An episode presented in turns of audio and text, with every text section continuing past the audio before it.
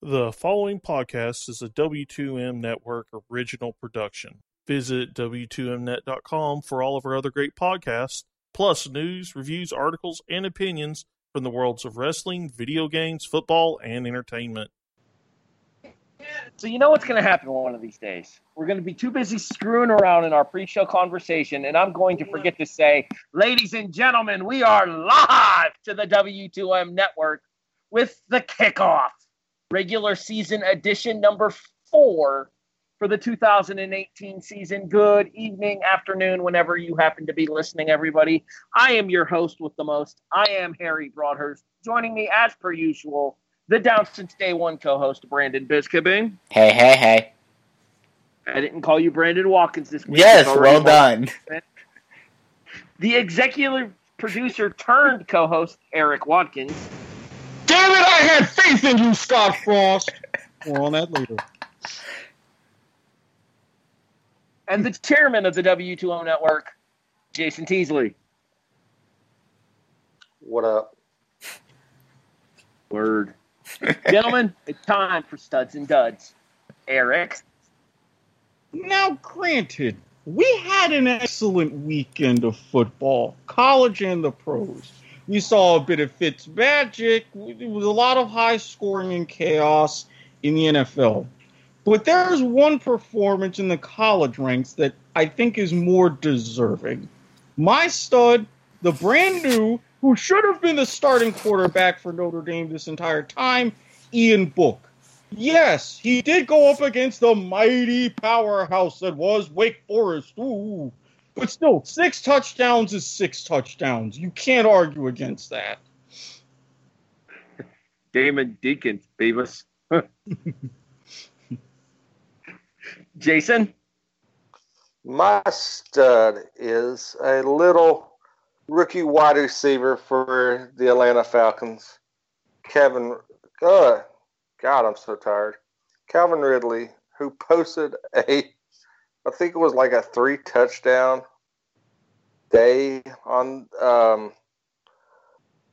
granted it was a track meet between them and the Saints that went into overtime, but he went 7 receptions on 8 targets for 146 yards, 3 touchdowns. Yeah, just remember Dallas passed on him as a number 1 receiver that could have been paired with Dak. I'm going to throw this out there for you because I know fantasy football to the max is kind of delayed here. In a PPR league where a reception is worth a point and touchdowns are worth 6 and you get 0.1 of a point for every yard, Calvin Ridley would have single-handedly put up 40 points in that game there. 21.8 at 18. 38, just under 40. 39. Yeah, he would put up 38. Yeah. In one game. I don't think Dallas' receiving core has put up 39.8 points fantasy-wise total. I don't think their offense has put up 38 points offensively this season. They did get 20 against you guys. They did get 20 against you guys. And 16 in the opener. Or wait a minute. And 13 against Seattle in another losing effort. So they're just barely over 40 for the season. Exactly. Brandon, who's your stud? So the Saints made us not all look like idiots last week, as did Drew Brees. 396. Said blood. What? No, I was saying Drew Brees. Damn it.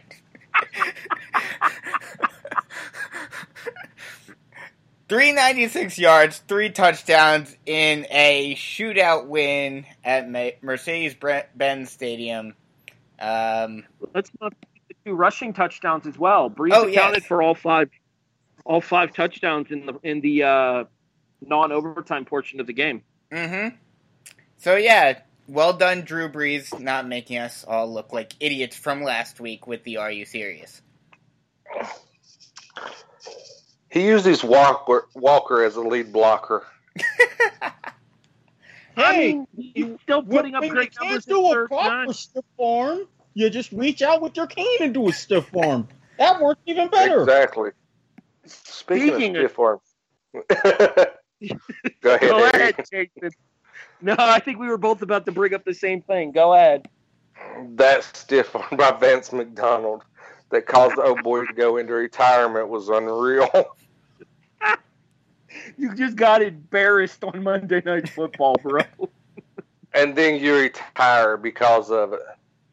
2 weeks in a row that someone retires because of getting embarrassed. Well, in fairness, Buffalo did step their game up. I know this. So he may be kicking himself. And my stud for the week is Buffalo. But not that Buffalo. My stud for the week are the Buffalo Bills of the Mid-American Conference, who set a Mid-American Conference record with the largest margin of victory ever over a Big Ten team by beating Rutgers 42-13. Now, granted, this is Rutgers. This is the redheaded stepchild of the Big 12. You mean Big Ten? Oh, come on. Yeah, I corrected myself.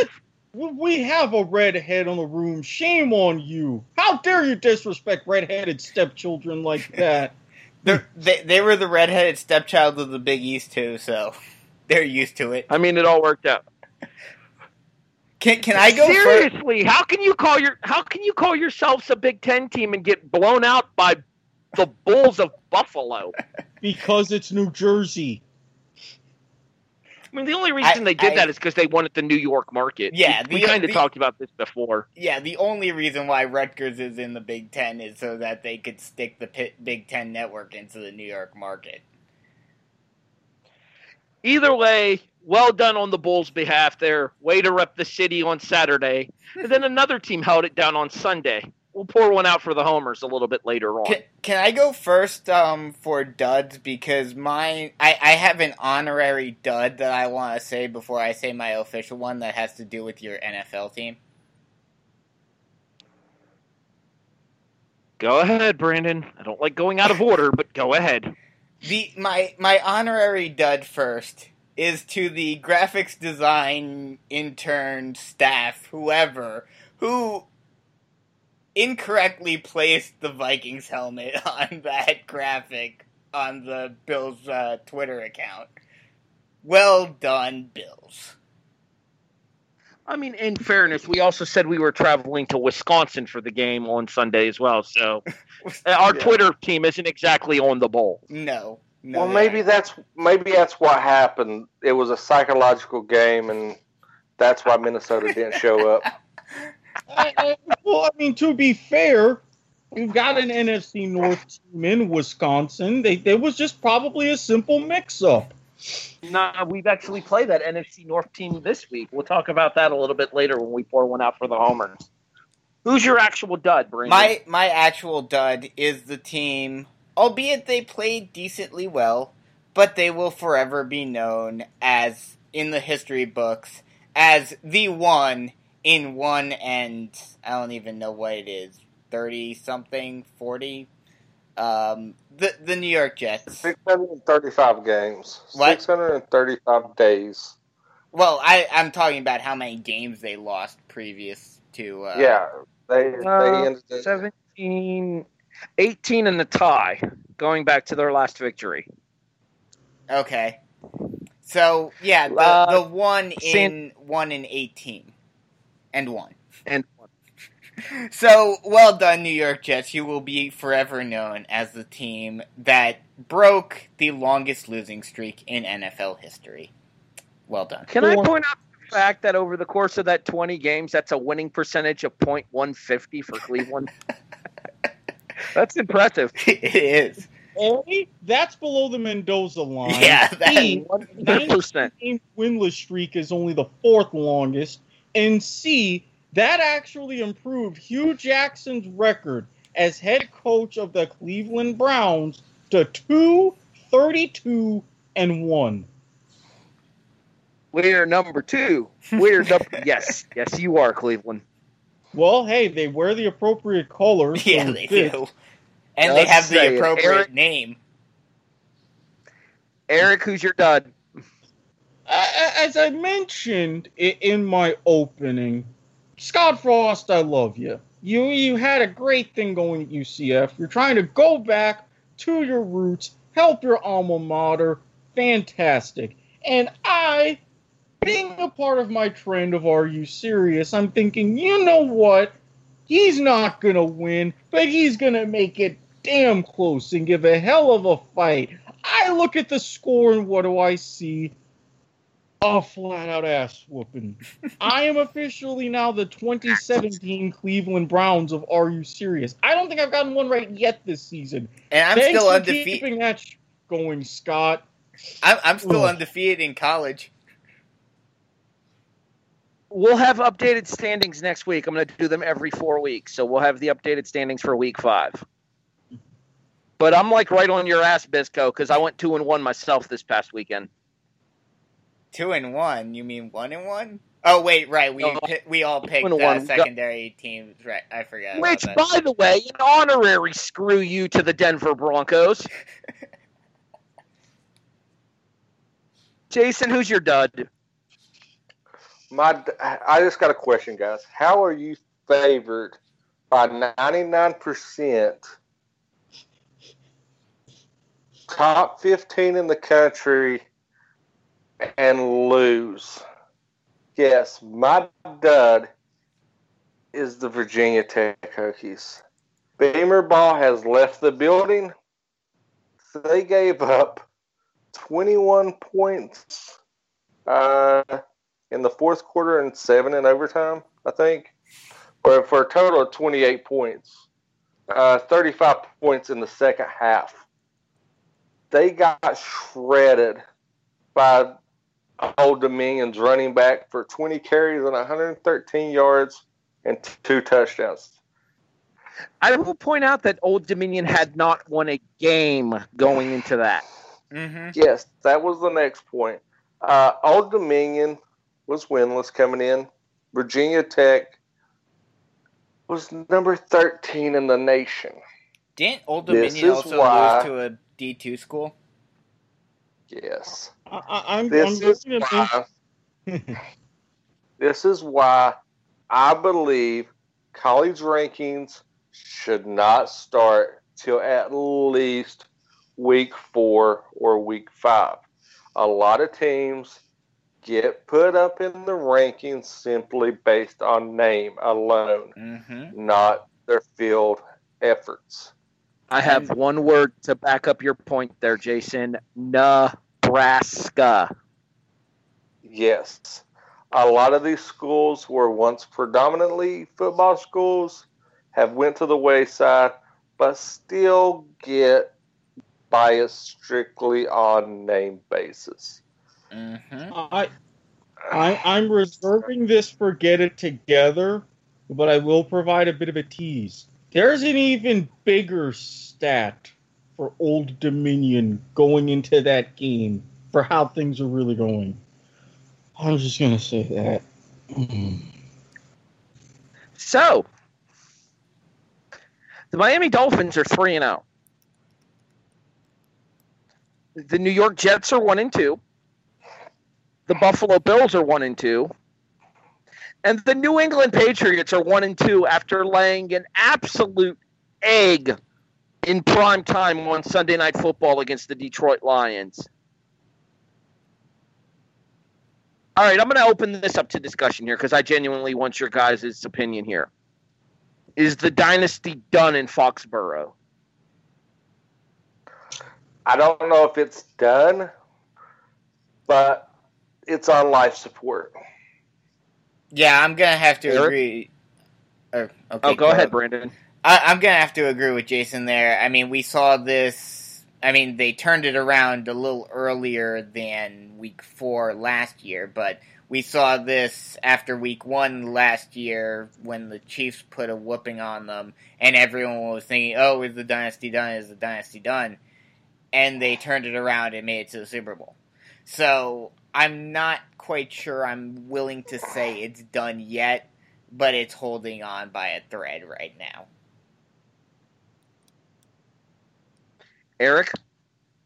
Personally, September has always been the month of experimentation for Bill Belichick. This just proves it. They don't even have really their full assortment of team together yet. Edelman is still in the middle of his suspension. He's going to bring a lot to the table. They're trying to work with Josh Gordon to give them a little bit of a deep threat, which they are badly missing right now. If they do lose to Miami and drop to 1-3, I am going to move towards the panic button. But I'm nowhere even close to pushing it yet. They've done this way too many times and found a way to dig themselves out and then make runs deep in the playoffs into the Super Bowl. I'm just saying that I have not seen a Bill Belichick-coached team play that badly in primetime, and I can't tell you how long. Well, not just that, but losing to a former coordinator. And Matt Patricia. Can you imagine what would have happened to New England had the offensive coordinator left as well and taken the Indianapolis job? Oh. That would have really been devastating. Mm-hmm. And with that, we move into So That Happened. All right, so I'm actually going to open So That Happened with a question for you guys here. I have the ESPN NFL power rankings in front of me. Would anybody like to take a guess at the top five? Kansas City. Number two. Rams. Number one. I want to say the Jags are in there. Buccaneers. I want to say Miami. Miami is not. Tampa Bay is not. One more guess each, and then I'll reveal the other two, because one of them surprises me, the other one doesn't.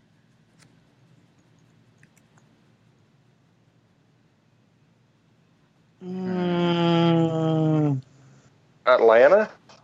No. But Baltimore? No. Eagles? The Eagles are third. The team that you guys missed is the team that surprises me, and that is the New Orleans Saints. For as good as the New Orleans team, you were in the right division, just the wrong team.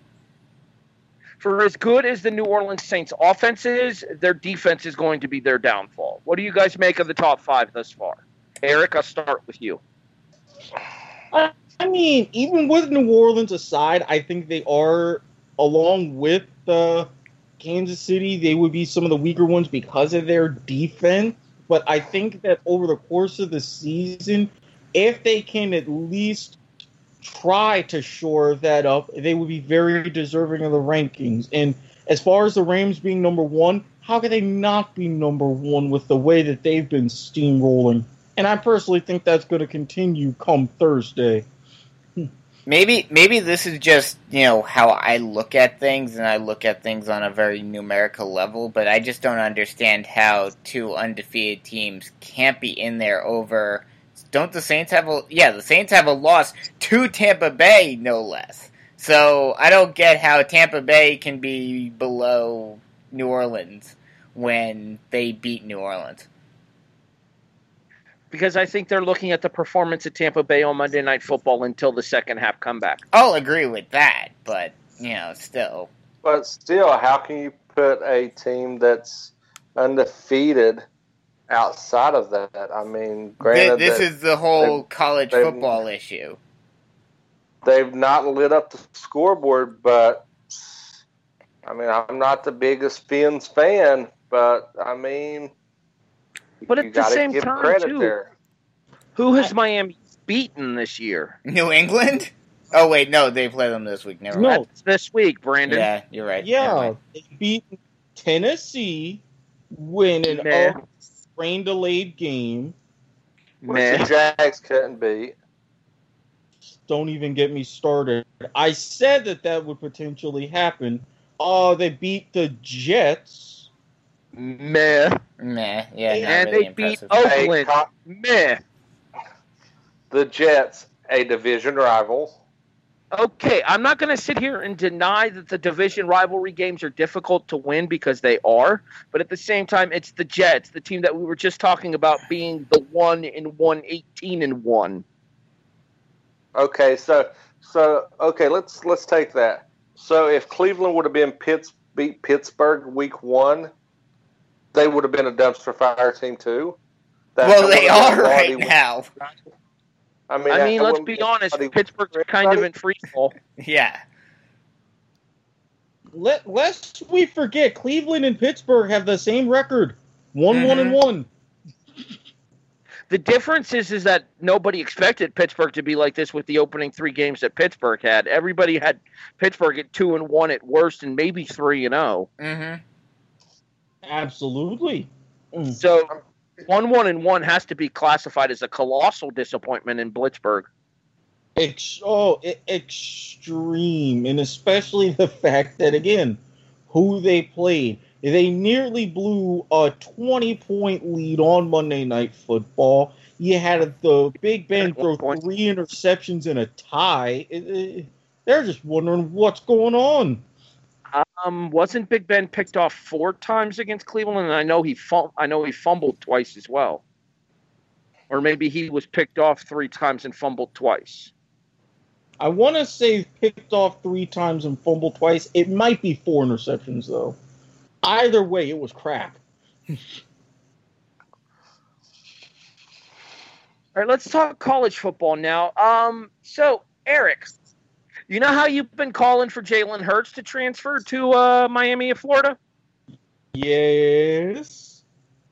What about Kelly Bryant? Would he be a suitable alternative? As Kelly Bryant has announced that he is leaving Clemson after being benched for Trevor Lawrence. I saw that today, and oh dear Lord, yes. Yes. Come to Coral Gables. Bring us your knowledge and your secrets. Is that even allowed? You actually, having you kick our ass repeatedly. Please and thank you.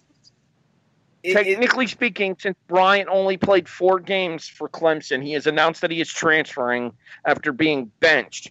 He could transfer and not use up a year of eligibility, which means he would be eligible to play next season. Well, I'm not so much talking about that, but this may be more of a basketball rule because players matter more. But this may just be like a school by school or conference by conference thing, but I thought certain conferences had rules against players transferring within the conference. Miami's broken rules before, allegedly. We could potentially, maybe not skirt some things. I mean, hell, you're already used to wearing orange. It's just a different color orange. You already know the ACC. You've got better weather, Hurricane season's almost over. Opposite division, we're kind of running the show thanks to Virginia Tech. I mean, it'd be a free pass to a New Year's Six bowl. I'm just saying. You could get revenge. We like revenge. You also like getting your asses beat by Clemson, too. It's all the more reason why he would be the better fit. He knows how it's done. He knows the inner workings and all of that. Just drop that knowledge on us, and we'll make you the man. Help, please. Somebody, maybe? Nobody's going to help you. All right, so I know one of you guys has this plan for Get It Together, so I don't want to touch too much on this here. The Virginia Tech Old Dominion game. And then the Buffalo, Minnesota game the following day in the NFL. According to ESPN's FPI, those are the second largest margin of disparity in the NFL. And the largest disparity in college football. Is this the year of the upset in football, Eric? I honestly would have to say yes. I mean, more so in college. In the NFL, this is what we're getting with more and more parity. It's literally any given Sunday, anything can happen. Anybody can beat anybody. So that's a great movie. Oh, a tremendous movie. Anyway, I really want to go into that pregame speech, but I'll save that for later. So this is what we've been kind of conditioned and used to this in the NFL because this has been happening more regularly. The reason why it's the year of the upset is because it is college. Who would have seen half of these results coming? And who would even see this dramatic of a shakeup in the top 25 this early in the season? Yes, there have been years in the past where it's happened. Yes, there have been years to where middle and later this season you get some big surprises, but not this quickly out of the gate. I mean, you normally do see them out of the gate because that's when the big, you know, what everyone says are the big upsets happen because, you know, whereas, you know, in pro sports and in college basketball, we're conditioned to be prepared for them. In college football, everyone says, oh, there's no chance in hell, there's no chance in hell, and then everyone's shocked when it happens. But it happens a lot more often than a lot of people think, and or a lot of people want to admit. Jason? I'm all for the upsets. I think this is a very, very, very wonky season that college football is going to bring a lot of surprises. So much so that it goes back to my college football preview of how the Big Four will be at the end of the season. I think there's going to be some upsets that lead to that. You guys disagree to it. Now, looking back on it, Ginger Domus is going to come true. All I'm going to say is expect the unexpected, and you're going to have, I'm going to make this prediction, you're going to have a national champion for the first time ever in their school's history is going to hoist the trophy up. No chance in hell. No chance. That actually ties into my next question here because you can say that, Jason, but I think the clear-cut number one team in college football right now is the Alabama Crimson Tide. With that thought in mind, who would you guys put at number two? Jason? I mean, the number two team, I mean, I'm still going to go Clemson. I mean, until it's proven that they're not. I mean, they might stumble and everything, but I'm all for Clemson being the number two team. Eric? I mean, I really have to agree. There's nobody that's truly been overwhelming. I mean, Alabama, as we said, number one, especially in their transition to Tua Tagovailoa. I think now they're making the transition to Trevor Lawrence and Clemson, that they haven't missed a beat, and I think they're prone to get better, especially because, well, they've gotten younger thanks to that transition. So they're going to be even more dangerous as the season progresses.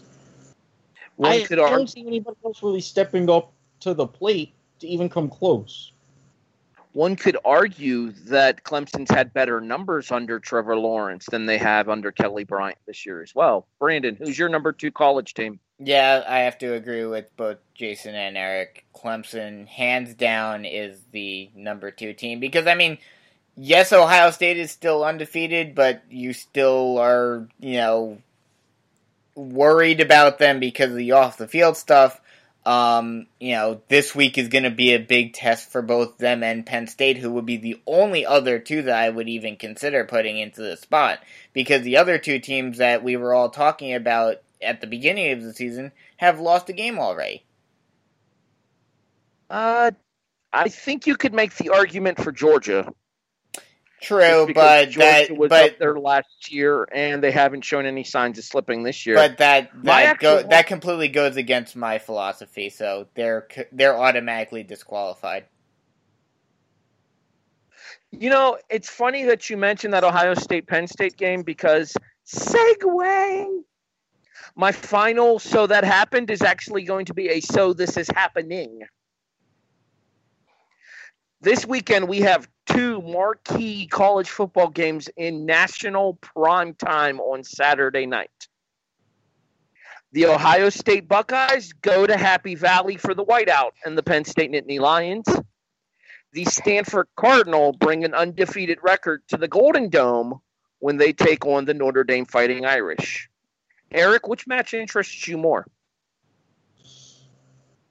Mainly because of my history in dealing with that school on a more recent basis, I am more tuned into Ohio State, Penn State, especially because, at least to me, now there are some other pundits out there, but to me, this is going to be the banner for the Big Ten. Whoever wins this game, they're going to be considered the flag bearer for the Big Ten on whether or not they get into the playoff, even with the likes of Wisconsin and those in the Big Ten West.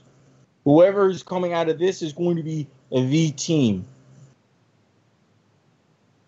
Yeah, I have to agree with that. Jason. Oh, go ahead, Jason. I'm going to say it's going to be the Big Ten matchup with Penn State, Ohio State. That matchup alone is going to set the precedent for one of your Big Four teams at the end of the year. Quality win, I'm actually going to pick. You know, I actually don't think Ohio State will have enough firepower to come into Happy Valley and win, but I think that whoever wins that game catapults themselves tremendously into at least the top three discussion. I would go as far as to say that whoever wins that game between Ohio State and Penn State has consideration for number two in the country, depending on what Alabama does on Saturday. Yeah, I could see that. Yeah, it's possible. I would say that Stanford Notre Dame's winner is immediately into the top five as well. So the Pac-12 might not be done just yet, despite Washington's early season struggles. Yeah, see, the issue with that, and I have to agree with both Eric and Jason that it's definitely Penn State, Ohio State. We've seen in the past, now granted, I don't think, correct me if I'm wrong, but I don't think Notre Dame has had an undefeated season since the playoff has been formed, correct? Wrong. Since the playoff, yes. They had one in the BCS era, but not since the playoff started. Okay. So we have yet to see what they would do with an undefeated Notre Dame team. But I do still think, although with both Big 12 and Pac-12 not being undefeated anymore, there's a chance. But especially with the SEC bias, I have a feeling that Notre Dame is, and it's shocking to say this and disappointing to say this, but Notre Dame is going to have to do a lot to get into the playoffs. So that game, while yes, it helps Notre Dame's chances, it's not nearly as big of a game for the playoffs as Ohio State, Penn State. So I'm going to disagree with that because I think Notre Dame has the schedule to back up their inclusion if they can run the table. But look at how the voting has been as of late. I think, yes, they have the schedule, but a lot of the voters are going to be like, okay, who do we take out, though? Plus, that's the biggest wrinkle, and that's where the ACC kind of hogtied Notre Dame in a way. Because as part of Notre Dame moving to the ACC for all of their other teams, they have to play, in football, 5 ACC opponents a year. Even as an independent, it's basically a very, very big luck of the draw as for those ACC teams. You get a weak ACC schedule, that's going to hamper you, especially in terms of the playoff. I will have to check out their remaining schedule to see who else they have on it from the ACC this year to determine whether that'll be a help or a hindrance. While I do that, and we'll come back to this topic a little bit later on here before we get into our predictions for later on in the week in Are You Serious? Let's go ahead and move on to our buy or sell segment here. And I promise not to completely step on your toes here, Jason. So just trust me when I say that the NFL topic, while it will include where you're going to go with your get it together, is not going to directly touch on that. Very well? All right. Eric, I will let you make the first selection here. Do you want the NFL, college, or both? Because of my intrigue with the subject and certain moves that I've been making personally, I'm going to go both. The mixed question. And that would be in regards to the XFL update that we have seen here. Buy or sell the involvement of former major football personalities such as Doug Flutie and Jim Caldwell in the championship committee to determine the rules for the XFL has you more interested in the XFL relaunch than you were previously? I am definitely going to buy that. And this is why I think over the next couple of NFL off seasons, and interesting timing with that, which I'll get to in a second, this is really going to test our culture and how it's going to be for football, because you've got a lot of former players, big-time former players, now in the XFL saying, hey, this is how we want it shaped. You're seeing more and more now that the Alliance of American Football, the AAF, they're getting more of their personnel in place. They've got their big stars that they've announced now more in certain specific positions. How they've got their logos, their markets, and everything done. The XFL can now react to that as well. They're getting a season back. The AAF will have a season under their belt. They can also look and make some tweaks before they launch. I am extremely intrigued that they're saying, hey, extra level of taking this serious. Brandon, we remember the first XFL, the original failed experiment from 2000 here. Buy or sell that the involvement of major football personalities has you more intrigued about the relaunch than you were before? The big question that I would have, and we'll talk about this subject a lot more later, I'm sure. But the big question I have for those former players is, what do you think of what's going on in the NFL today in terms of the rule changes? And let me put a disclaimer out right now. This is not 2001 Vince McMahon. This is not 2001 XFL.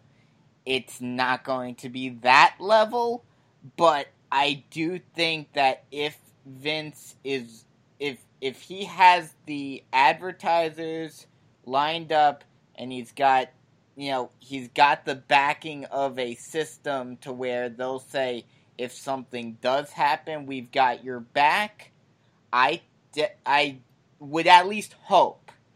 I'm probably hoping a little too much because, as you and I have seen, and Jason has seen, our hope when it comes to WWE always seems to fall flat. But I would have hope that, especially after some of the things that are going on in the NFL now, Vince says, hey, let's try, while still keeping it safe, let's try to get that grit back. Maybe try to convince a Clay Matthews, I know he's not in the league anymore, or he's probably, too old now, but a James Harrison type. Some of those defenders that are getting a little perturbed at the rule changes in the NFL and says, hey, you want to make a big name for yourself? You want to make a real impact? And you want to play some real football? Come jump ship. Come play for the XFL. And maybe, just maybe that's the kick in the pants that both the XFL and the NFL needs, where it's a true rivalry. Granted, they won't be playing in the same season, but get that, you know, true football back and show the NFL, hey, you're on borrowed time. And that's why I say about the timing. Mm-hmm. XFL 2020. Doesn't the collective bargaining agreement as it stands now for the NFL expire in 2021? I believe so, yes. Just saying, if everybody's being serious about, hey, save your money, hey, there could be multiple weeks missing, would it be so terrible of an idea for some of those players, knowing they're not going to be playing in the NFL for a while and will get a break? They have time in the off season, and at least on short-term deals. Jason?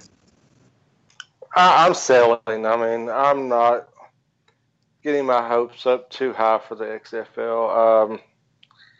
I've seen what it was before, and I think it's going to have too much pressure to succeed with everybody being upset with the way some of the things in the NFL is going. I think the expectations are going to be too high to be met.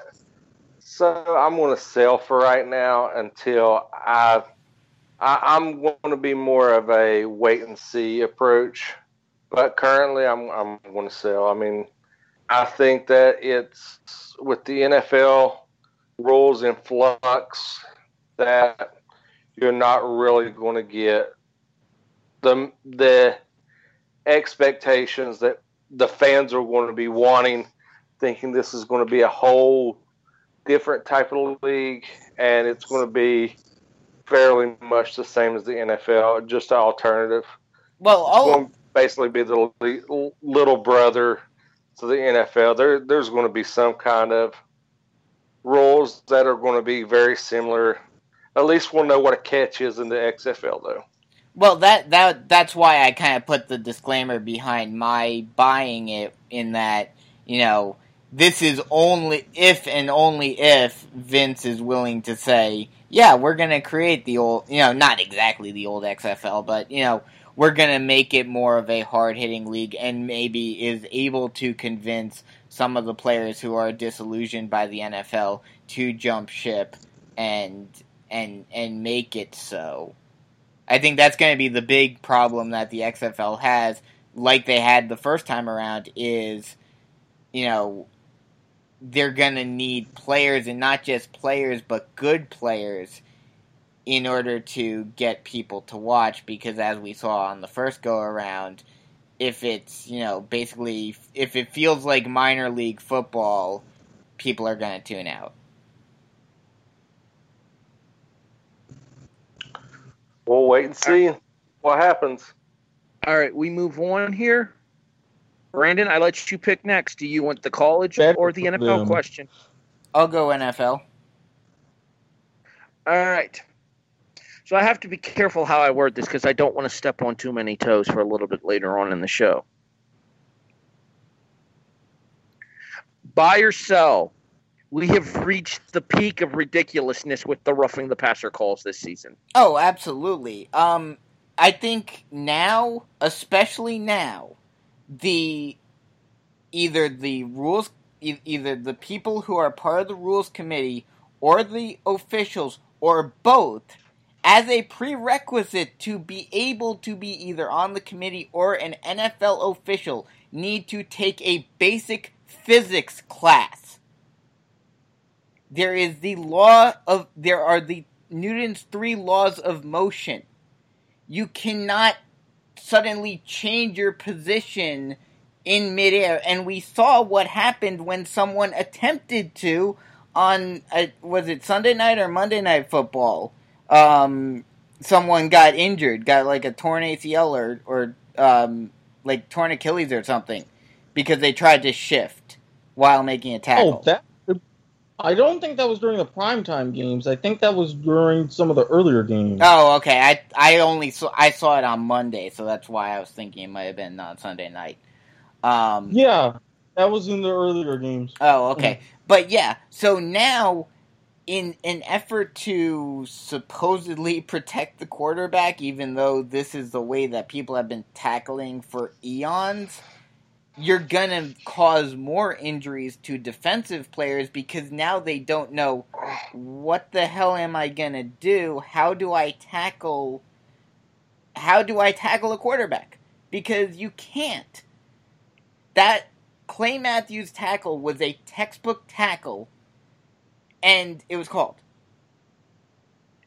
Learn basic physics before you become an official in the NFL, or you are disqualified. Oh, and by the way, for anyone who's interested and likes a good laugh, especially if you're pissed off at this whole thing, go find Kevin Hart's thing that he did on Good Morning Football this morning. I actually think it was on Wake Up. Oh, okay, Wake Up. That's what I meant. I knew it was on ESPN. I forgot what the name was. Yeah, Get Up. That's what I mean. Greenberg's new thing since they broke up Mike and Mike. Yeah. Eric, I'll ask you the question next. We've officially reached the peak of ridiculousness with the roughing the passer calls. I'm definitely going to buy.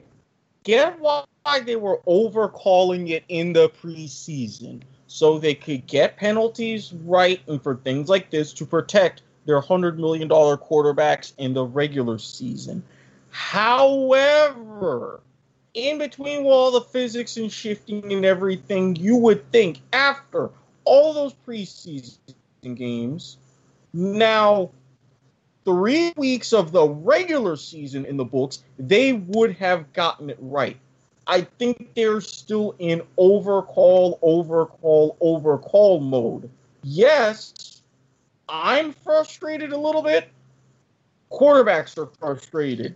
Defensive players are frustrated. You should be frustrated because, yes, you're trying to protect certain players later in the season, but as Brandon pointed out, with the Dolphins lineman suffering that ACL injury, shifting his weight, that's going to start to happen more as a side effect. Players are going to naturally overcorrect now, and that's going to have completely different results. Jason? Well, I mean, I've kind of, some of my thunder for later on the show's been stolen, but I mean, I'm buying. The ridiculousness has got out of hand. I mean, what has been known as a legit tackle is now being flagged. It's going to cause major implications in the standings come in the season, especially in the NFC North. And I don't know what is easier, to define a Major League Baseball strike zone or the tackle zone on a quarterback. At least the strike zone, it makes sense because it is human. You know, it has always been a human judging call, whereas that tackle by Clay Matthew was how you teach tackling. It was a textbook tackle, and he gets flagged for it. And, well, you finish real quick, and then I have one thing to say about this. One more thing. Well, let's see. I think what the major issue is Matthews didn't give a 24-hour notice that he will be sacking a quarterback and did not provide a my pillow to lay his head down as he went to the ground. I actually think that Matthews had to give him a Snuggie, but he could only find one in Packer colors, and he didn't want to insult him. Yeah, Brandon, those Snuggies are hard to find. I have a Buffalo Bills Snuggie. I got one when they first came out. It's a good thing I did, too, because those sumbitches are like $100 each now, too. Damn. Brandon, save your thought as far as the rest of the officiating goes till a little bit later on. I don't want to step on Jason's toes any more than we have. I was just going to say something about some of the consequences. Save it. Okay, I'll save it. Thank you. Okay. You get to start our college one, Brandon. Okay. Oh, wait. Didn't you start the NFL one? Yeah, I started the NFL one, so I think it's Jason's turn. Okay, so that means Jason starts our college one. I apologize. Jason, the college one. We saw seven. I'll take the college one. Thanks. Appreciate it. We saw 7 different teams in the top 25 go down this past weekend to unranked opponents. We kind of touched on this earlier. Buy or sell that we need to abolish preseason rankings. Oh, I'm buying. Some bitches. I'm buying that. Like, I'm buying that 10 times over. I mean, you know, like I said earlier on the show, preseason rankings are predominantly based on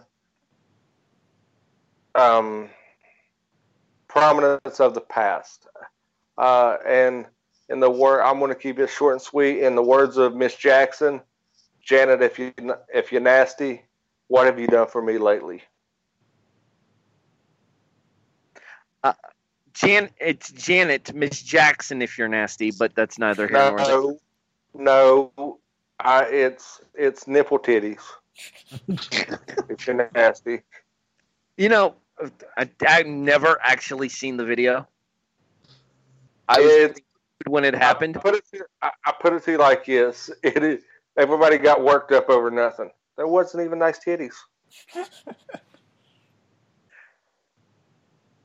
Eric, buy or sell that we need to abolish preseason rankings in college football?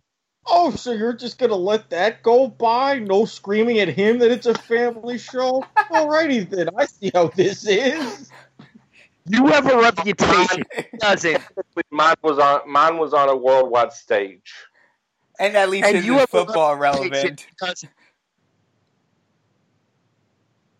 Now answer the damn question.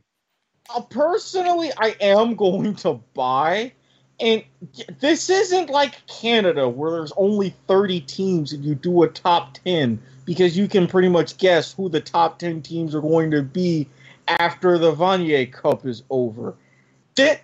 There's really no point. A lot of teams treat the first 3-4 weeks of the season as a glorified, meaningful preseason between scheduling cupcakes, tweaking with 5 different quarterbacks, playing 6 different types of offenses, etc., etc. Once you get into conference play, that's really when you should start looking at rankings, because by then, you should pretty much have all of the teams establish themselves. But just because of what you did before, you know, winning the Bourbon Bowl against the South Central Louisiana State University, no, that shouldn't count for anything. The nipple came from Waterboy? Yeah, and that's, again, that was a university. Now, granted, but he ain't there anymore. You know what I hear? Bobby Boucher showed up to halftime, and we won the Bourbon Bowl. You know what I hear? What? I hear that the kickoff is the devil. Brandon? Roy Orbison. The devil, Roy Orbison. What Mama doesn't know won't hurt her. All right, Jason, let it go. Brandon, your alligators got all them teeth and no toothbrush. That's why they ornery. Okay, so yeah, I definitely have to buy this, and I'll go one step further and say that they have to, and you know, I've been saying this forever now, they have to make some sort of system to where, because for all of, and I, you guys have to agree with me on this, even if they started in week 3 or week 4, there would still be a bias. They would still say, oh, strength of schedule, oh, conference prestige, oh, all of this, all of that. You know, so not only would I say you should start, you know, at least in week 3 or 4, but also they need to have some sort of system where, a 1-2 SEC team doesn't get ranked when, a 3-0 American Athletic Conference team does not, or something like that. I'll tell you what, Brandon, when I actually see a 1-2 SEC team in the rankings, I'll give you some legitimacy to your gripe. 2-1, fine. I was going a little overboard, but no, Colonel Sanders, you're wrong. Mama's right. This is my fault for getting him started on this. Yeah, and by the way, is it just me or is the way that Brandon just said strength of schedule, conference superiority there, is it just me or did he sound like Adam Sandler's Billy Madison? Yeah, that was the point. Do not start quoting that movie, Jason. Back to school. Although it is Wednesday, and everybody knows that Wednesday is Nudie Magazine Day. Nudie Magazine Day. Mr. Penguin. All right, let's move on, gentlemen. Let's go ahead and pour one out for the homers. Brandon, you start us off since you don't have a college team, so you're going to be talking about the New York Football Giants on the victory column this weekend as they took down the Houston Texans 27-22. Huzzah! They've shown what they can do, and both lines actually showed up. Hopefully they can continue this week against, who are they playing? The schedule. New Orleans. Oh, New Orleans, right. They're playing. Yeah, y'all are about to get rolled. They're playing in the national game at 4 o'clock. Y'all about to get whooped. Yeah, that's going to be painful to watch. No, Colonel Sanders. Mr. Penguin is right. We going to win. Although it is at home, so... Jason, you start with West Virginia, who took down K-State 35-6. Oh, where to begin? Will Greer is a godsend, best quarterback in the nation. Our defense struggled and gave up. Our defense struggled this week. We gave up 6 points. We might have to fire our defense coordinator for giving up 6 points to K-State. On a lighter note, the West Virginia Hoot Owls also had a victory over the weekend. They won 107-2. It was the botched snap that caused the safety. We have been in talks with Farmer Fran to become our defense coordinator, and he lived another day. Where the joke has run its course. Carry on. You've created a monster, Harry. I have. Just remember, I've been hearing some talk about the Kentucky bucket. Stop it! Stop it now! I am officially putting the kibosh in this. What about your thoughts of the Giants' victory over the Houston Texans? I was really happy. Barkley played really nice. He's showing patience when running the ball. Eli actually showed up. The only downside that came out of the game is Evan Ingram is now potentially out 2 to 4 weeks with a sprained MCL. And we really don't have a legitimate backup to fill that void, so we're going to struggle there. But I think we're actually righting the ship, and we're going to do good things this year. We won't. We're not going to win the division by any means, but the way everything's looking, we might finish second. Philadelphia is clearly the class of the AFC East this year, but I don't think there's any. East? The NFC East. If they're in the AFC East, we definitely got a shot. Yeah. Philly's clearly the class of the NFC East this year, but I think that Dallas is a lot worse than a lot of people anticipated them to be. And I think that Washington is, despite being 2-1 right now, I don't think Washington's legitimate. No. Yeah, I'll talk about that in a little bit. I think Washington's more of a pretender than an actual legit contender. We'll get into this a little bit later on, because I think Week 7 is going to be the week that I do the buy or sell about the division leaders. So just be prepared for that coming up here in a couple of weeks here on the show. Eric, you ready to pour one out for the homers? Did someone say chicken tenders?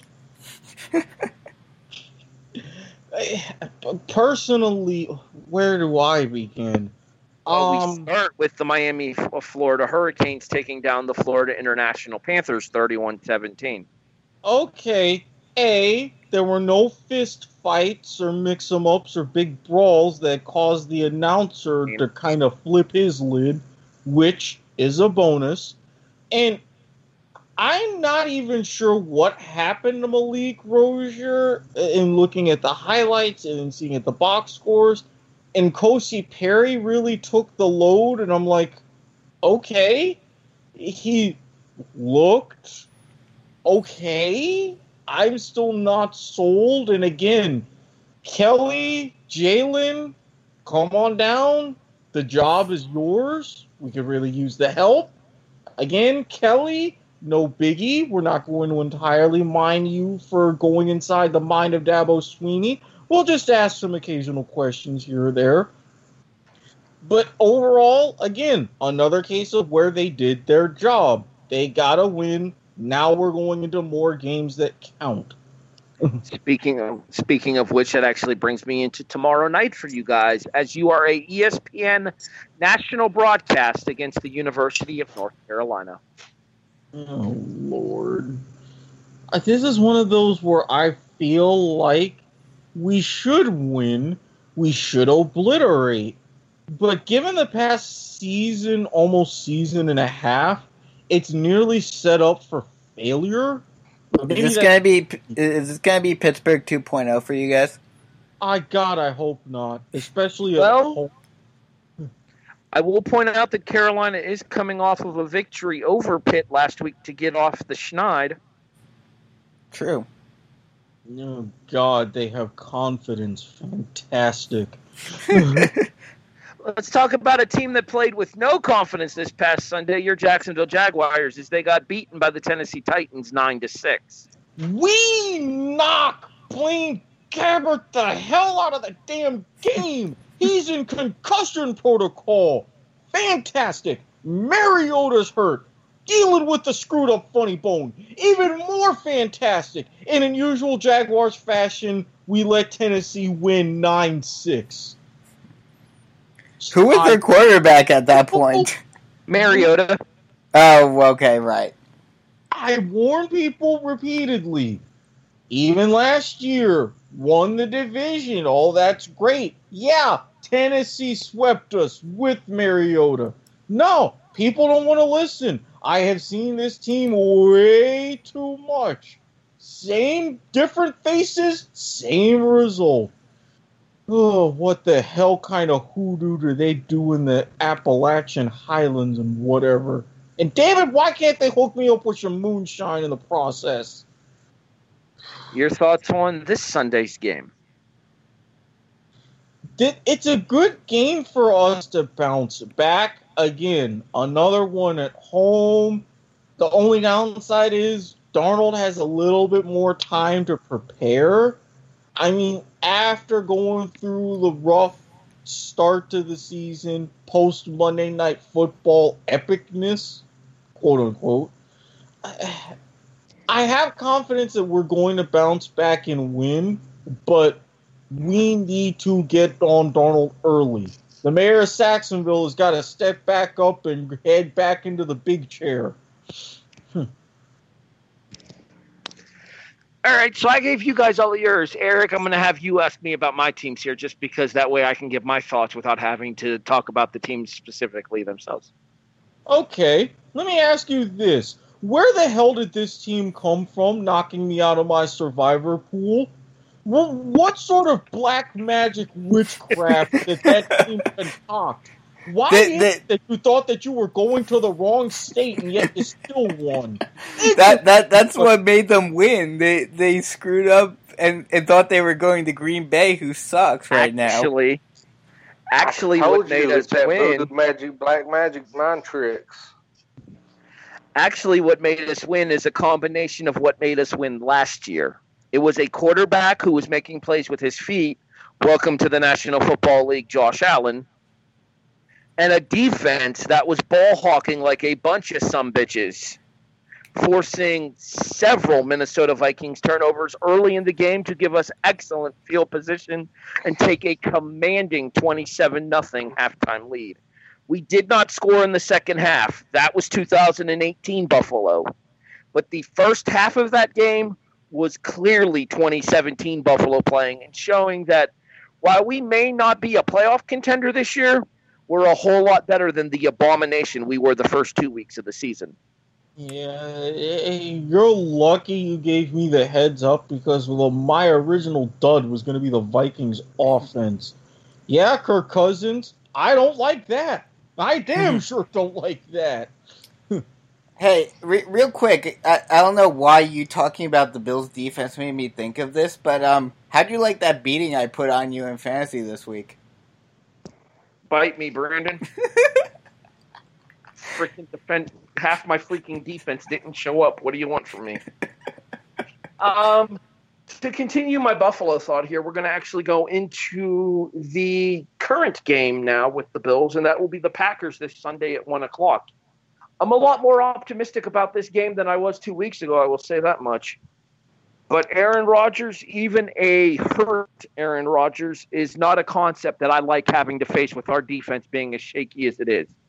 Phillip Rivers lit us up. Joe fucking Flacco lit us up. It is entirely inconceivably possible that Aaron Rodgers is going to do the same to us this Sunday. We shall see what happens. Hopefully, though, the Bills can even things up at 500 and 2-2 and come out of Green Bay with a win. At least you don't have to worry about your new quarterback getting sacked at all. Nope, Clay Matthews will just be flagged for it. It's cool. Yeah, he's not coming anywhere near a quarterback now.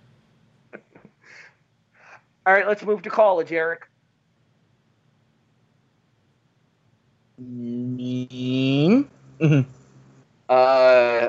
Take your pick of the college teams I have. I have two.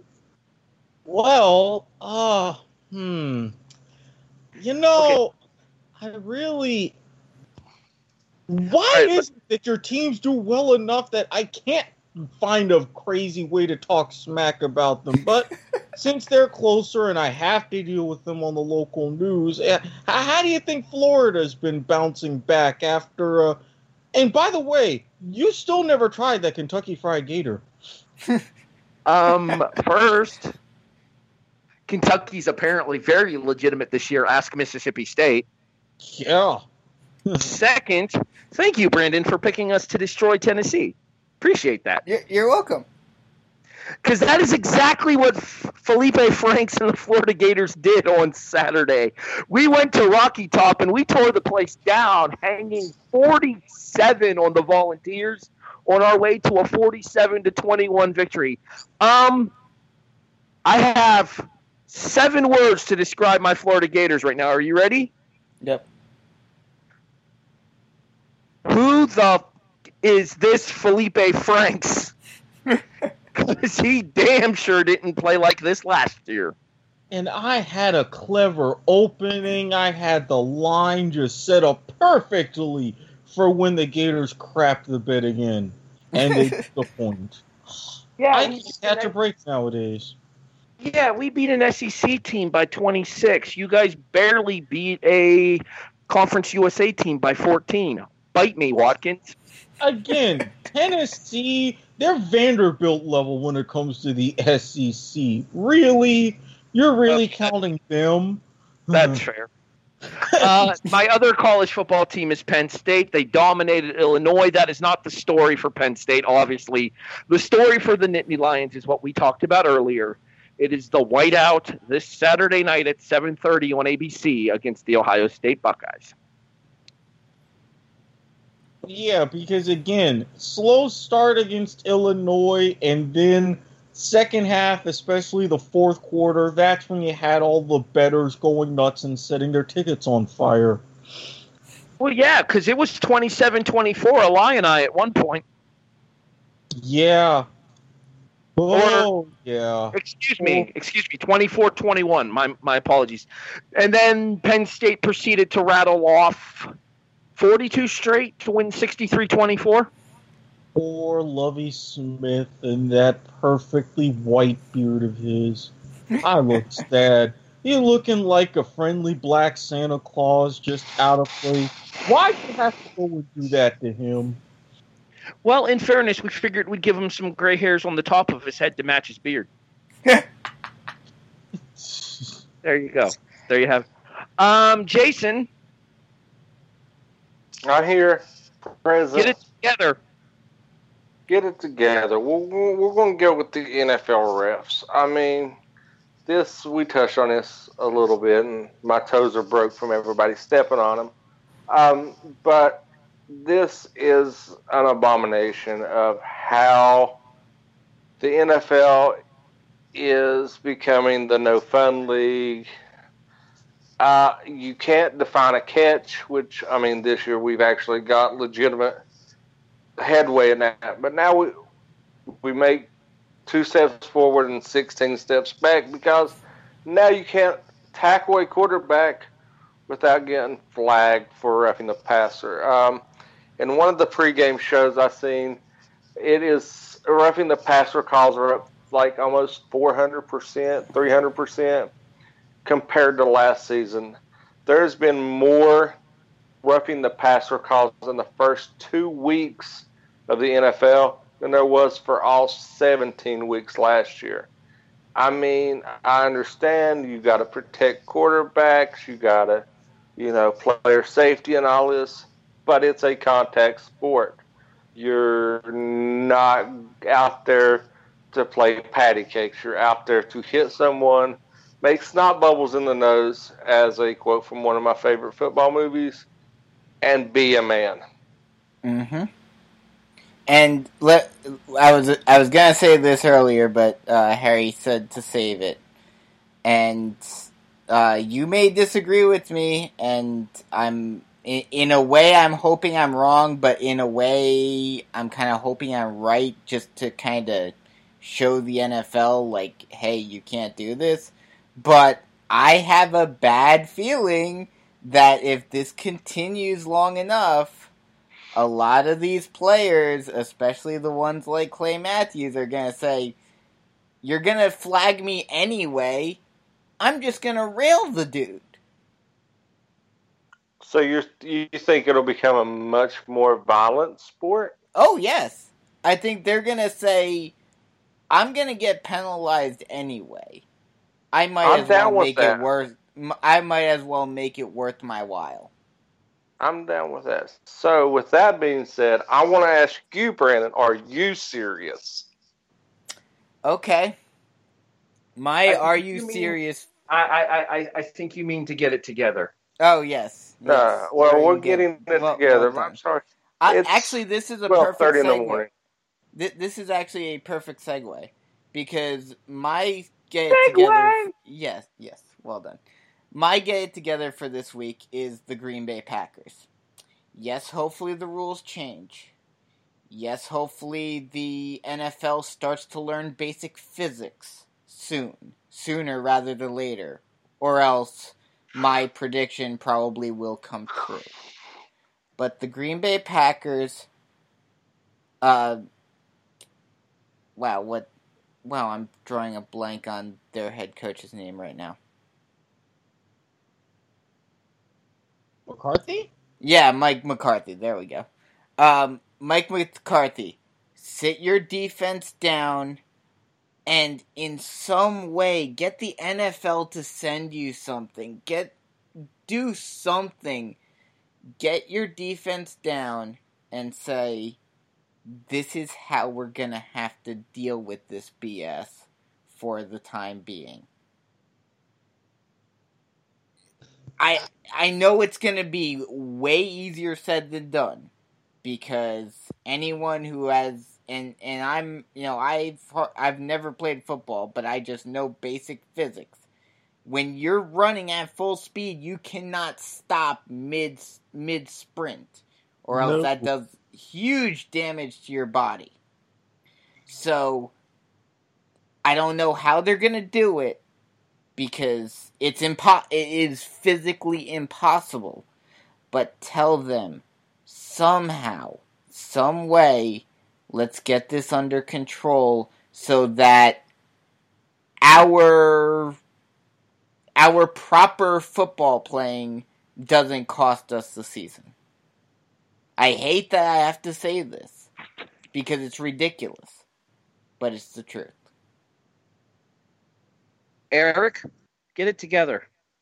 Mine, we also touched on this earlier, but here's a little bit of stat to rub a little extra salt in the wound for that Virginia Tech loss to Old Dominion. Not only is this a team that just got rebooted 9 years ago, that's it, 9 years, but this is also a team that winless lost to Liberty by 20.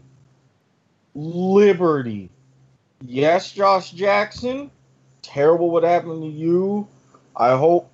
I haven't seen any of the reports. I hope it's nothing like too terrible, even though it looked pretty ugly. Your season may be done. That is very unfortunate. But now Miami has to be the bell cow for the Coastal, thanks to you. This is looking battle the division. This is looking battle the conference. And you do that at home? For Christ's sake, Virginia Tech, get it together. As much as I can't stand you, I know you're better than that. Okay, I will say... well, not to mention that hurts the ACC in general. Yeah, that's why I say it was terrible for the conference, because everybody, at the end, it's going to be, if it's not Clemson, it's like, oh, wait, you beat... No. You go home. No. Just a heads up real quick, the game was actually at Old Dominion. Oh. But that doesn't make the loss any better. No, as a matter of fact, it doesn't. Why the hell are you wearing your bright orange turkey jerseys going to Old Dominion anyways? That just confused me. But then again, I may or may not have been inebriated, so that part's on me. To be fair, I'm pretty sure most of the Virginia Tech coaching staff was inebriated for that game, especially in the second half. Very fair. That's a very fair assessment. I will say that it was 28-21 Vautech going to the fourth quarter. You do the math from there. Mm. My get it together is to the college football fan. And specifically the college football fans sleeping on the Pac-12 this season. You know what? I get the fact that their games don't start until 10:30 at night on the East Coast for the marquee ESPN matchups. But damn, has there been some good football in those games this year. Washington State and USC had a barn burner on Friday night, 39-36 Trojans. Stanford and Oregon played a classic Saturday night, granted primetime on ABC, that went to Stanford in overtime, 38-31. Washington and Arizona State had a back-and-forth brawl, 27-20 in the late game on ESPN. If you are going to bed early and quite literally sleeping on the Pac-12, you are missing some very good football this year, even if these teams are probably going to end up on the outside looking in when it comes time for the college football playoff.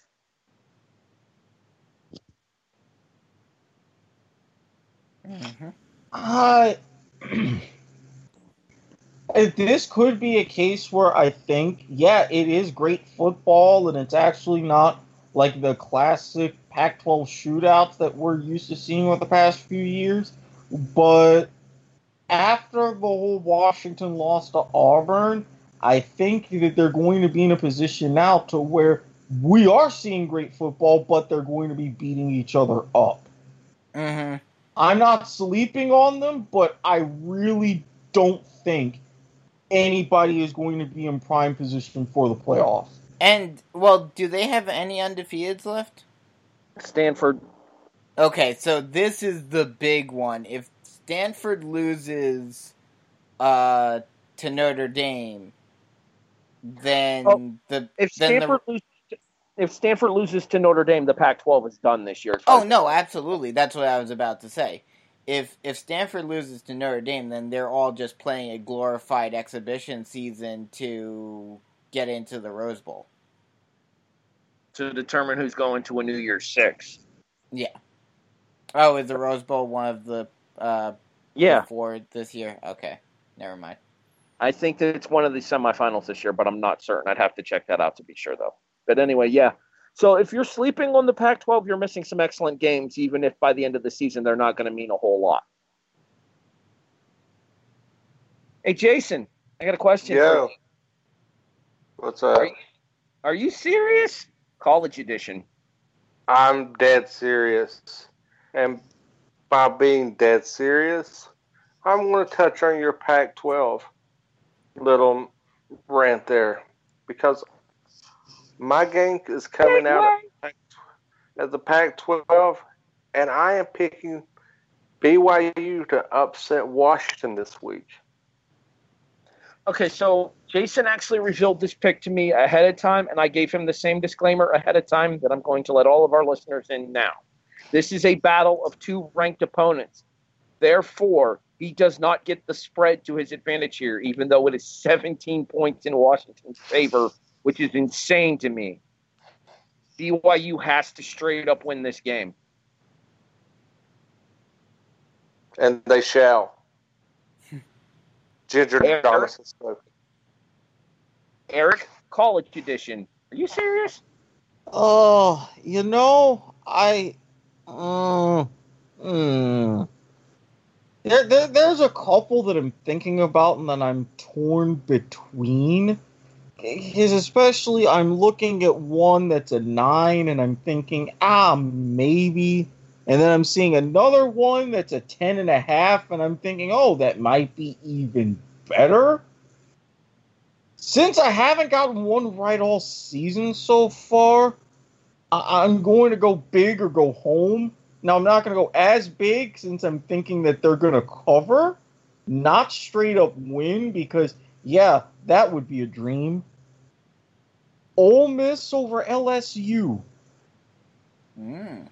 This is the same Ole Miss team that just got trucked by Bama 2 weeks ago. Yeah. Okay, who hasn't been trucked by Bama? Okay, that's fair. Good point. that fact checks out. Brandon? The undefeated. Are you Let me try this again here. Brandon, are you serious? I almost said get it together. The undefeated Biscodamus is about to speak, and my countenance is smiling upon you, Harry Broadhurst, once more, because I am picking Florida to beat Mississippi State in the battle of Kentucky losers. Okay, thank you for picking Florida. Bite me for the second part of that statement. Okay, so you know what the biggest disappointing hire in college football this year has been, in my opinion? Chip Kelly. Yeah, I was just going to say Chip Kelly. Oh. Jimbo Fisher. Huh? He was brought in to turn around Texas A&M. They're 2-2. You know what? There's actually a bigger one, but then again, I think everyone who wasn't a Nebraska fan saw it coming. Can I make my prediction, please, Brandon? Fair enough. Thank you. Texas A&M at home is laying 21 points to Arkansas. Whoa. I have ragged Sean Garmer, the actual head honcho of the W2M Network, so many times about how god-awful Arkansas can be at times this year, but they are not 21 points worse than this Texas A&M team. I don't know that the Razorbacks win, but they definitely cover. They did kind of lose and fell for that fake fair catch signals against UNC, so there's that. Yeah, you shouldn't have that much faith in Arkansas. Okay, but to be fair, North Texas is 4-0. True. With a pair of, I believe, with a pair of Power 5 victories, or a Power 5 and an American Athletic victory, I think. Yeah. So North Texas might be better than maybe we've given them credit for on the show before, even if they are still going to be Florida Atlantic's bitch later in the season. So my Are You Serious is Arkansas plus 21 against Texas A&M.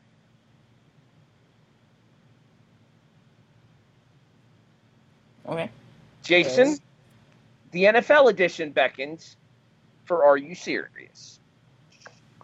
Well, you know how I said I'm not sold on the dynasty being gone just yet. It's on life support. Well, it is on life support, but this weekend we're going to put it out of its misery. And I am picking the Miami Dolphins over the New England Patriots. They're pulling the plug to charge their phones. Tannehill is on 5%. He's taking Brady off life support, plugging in his phone, and going to go have a smoke with Jay Cutler. Somebody want to explain to me how New England is a 6.5-point favorite in that game? Because I don't see it. Because the Dolphins are usually terrible in New England. And also, it's still the Patriots. Well, it's no. Brady bias. Well, yeah. For this one, it matters. If this game, especially at this time of the season, we're in Miami, Brady is only 11-10 in the state of Florida. The fact that it's at home matters tremendously, especially this week. I mean, I could definitely see Miami covering 6.5, even if they don't win. Yeah. So far, this is not a good New England team. No. I mean, and what do you expect when you only have 3 active wide receivers? We'll see what happens getting Edelman back from his suspension, as well as whether or not Flash Gordon turns into anything now that he's up in Foxborough as well. Brandon, NFL edition, Are You Serious? The Fitzmagic waned a little bit last week, but then it bolstered once more in the second half. And Fitzmagic goes up to Chicago and puts a beating on Khalil Mack and the Bears. Duh, Bears. Duh, disagree. I'm taking Chicago. Yeah, no. Mack, and especially since Gruden is stepping in it even more when they keep asking him about pass rush, Mack is showing it. He's like, yeah, I was in this silver and black. This is what you're missing out on. Fa-bam! I don't trust Mitch Trubisky, but I've seen firsthand what Ryan Fitzpatrick is capable of choking up in a midseason game. This is a game that will be important towards seeding eventually later on in the season in the NFC. Chicago's going to want it more, especially given the fact that they have the Vikings and the Packers still to come on their schedule. This one goes to Chicago, in my opinion. Eric? We shall see. Are you serious? I am. And for as much as I rag on you, you know I love you. And I'm looking at everything and I'm thinking, wow, this would really make Harry happy, especially because with the spread of the game, there's a legit chance for covering here. Now, a win, I think, especially after what happened last week, would be too much to ask. So I'm not going to do that. But given what you pulled off in Minnesota, given what Green Bay is going through, even though it is at Lambeau, you're getting the right state this time. Yeah, you were just 1 week off. Yeah, it wouldn't be too terrible to think that you can keep it tough and keep it close against the Packers. Again, maybe not a win. I get that, but 9.5 seems a little bit much to me, even with everything going on. Eric hopping on the biggest number of the week this week here, much the same way Buffalo was the biggest number of the week last week against Minnesota.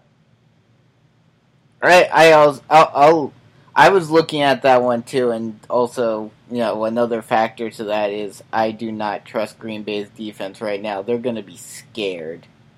Again, look at what Kirk Cousins did, and after these penalties, that fear is even bigger. Mm-hmm. Harry, am I serious? Yes. Yeah, are you serious? Yes, I am. What's going on? So you know how I made one of our former special guest hosts happy with my college pick? You know how I picked Arkansas to cover against Texas A&M? Mm-hmm. Yeah, Dallas is about to get that ass whooped by Detroit. This is a Lions team coming in high on momentum after demolishing the Patriots in primetime, and a Dallas team coming off of getting smoked in a nationally televised game by Seattle. The line for this game is Dallas minus 3.5. It is in AT&T Stadium, which means on a neutral field, Detroit would be a 0.5 point favorite. Take the Lions here, and this is a straight-up prediction, not just a cover. Yeah, because with this one, if you take it away, you're pretty much making it a pick-em, and the fact that it's in the 1 o'clock window, which is a much bigger boost to Detroit, if anybody. Yeah, I could see Dak Prescott kind of crap in the bed in this one. Yeah, that actually is a good point that you brought up, Eric, because of the Cowboys' name recognition and everything, they're much more used to playing either the 4 o'clock slot as a national game or in a primetime slot. Yeah. Both teams are coming off of a national televised performance. One of them played really well. The other one played miserably. I think that momentum plays a factor here, and Detroit takes down the Cowboys to move to 2-2 in the NFC North. Mm-hmm. I do believe that's going to wrap it up for us, gentlemen. Yep. I feel like after last week's show, we needed a good bounce-back episode, and this was one. Mm-hmm. Things kind of went off the rails last week, but hey, it's been known to happen. Everybody has their moments here. We just happened to have one at the same time last week. Yeah. Be that as it may, for the chairman of the W2M Network, Jason Teasley, for Eric Watkins, and the Down Since Day One co-host, Brandon Biskabing, I'm Harry Broadhurst, thanking you for listening to The Kickoff. Episode 4 of Season 2's regular season edition here on the W2M Network, available online at W2Mnet.com. In addition, you can listen to us on places such as iTunes, iHeartRadio, Spreaker, CastBox, Podbean, Stitcher. Hey, Brandon, guess what? Spotify is here. And Glacier's still a dick. Thanks for listening, everybody. We'll catch you next Wednesday night here on The Kickoff on the W2M Network.